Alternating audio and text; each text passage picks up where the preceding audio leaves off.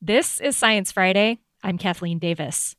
When you want to look at the health of a city, there are a bunch of ways that you can go about it. You can look at medical records, or maybe air quality, or in recent years, samples of wastewater have been used to track COVID outbreaks. But now, researchers are offering another approach to sample a city's environment it's beehives, using the bees foraging in a city to provide information about the bacteria and the fungi there. Joining me now is Elizabeth Hénaff. She is an assistant professor in the NYU Tandon School of Engineering at New York University. She's a co author of a report on the approach that was recently published in the journal Environmental Microbiome. Welcome to Science Friday. Glad to be here. So, you study environmental microbiomes. Before we get to the bees, can you explain to me what does this mean? So we think of the environmental microbiome as a population of microorganisms. So that's both bacteria, but also viruses and also protists that can be found in the environment that we interact with. There's a kind of emerging body of literature that shows that human health and well being is tightly related to our relationship with our own microbiome, our gut microbiome, our skin microbiome, for example. And the human microbiome interacts with and is sculpted by the environmental microbiome. So let's get to the the buzzy news in your study. Uh, what makes bees such a good way to study the microbiome of a city?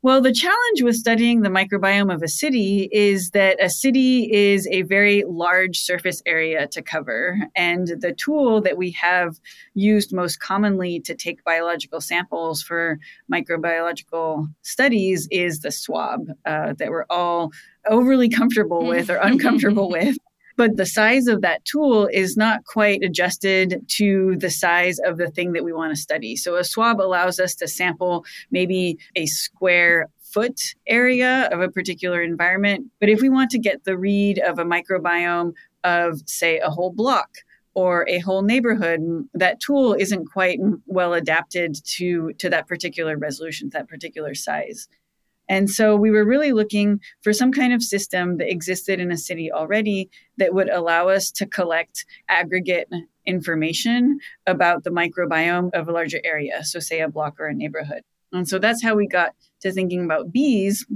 Because basically, bees are doing um, what we've in the past asked armies of undergrad students to do when we're running these citywide studies, which is to go out into the environment, interact with things, and always come back to the same place.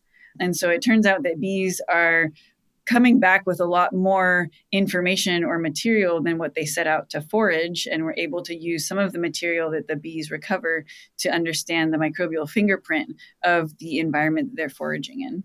So it sounds like they're not just picking up the bacteria on flowers, for example. Are they kind of picking up just whatever is out there?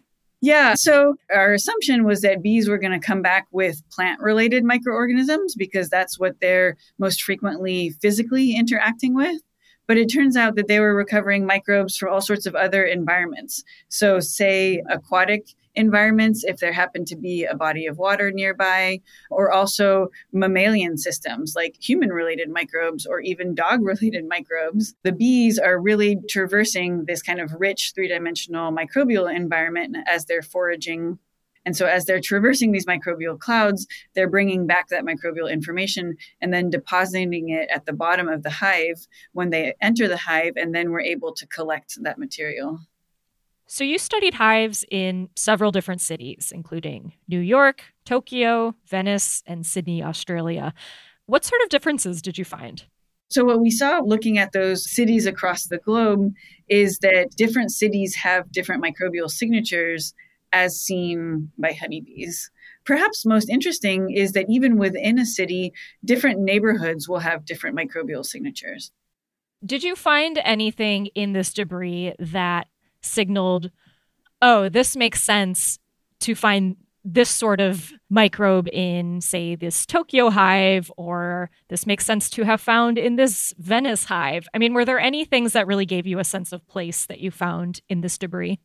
I think the example for that would be the study that we did in Venice. So, one of the main organisms that we recovered in Venice was a fungus related to wood rot, which makes sense because Venice is a city built on wooden pilings, uh, submerged wooden ah. pilings. Ah. Uh, so, it makes sense historically and architecturally. Mm-hmm.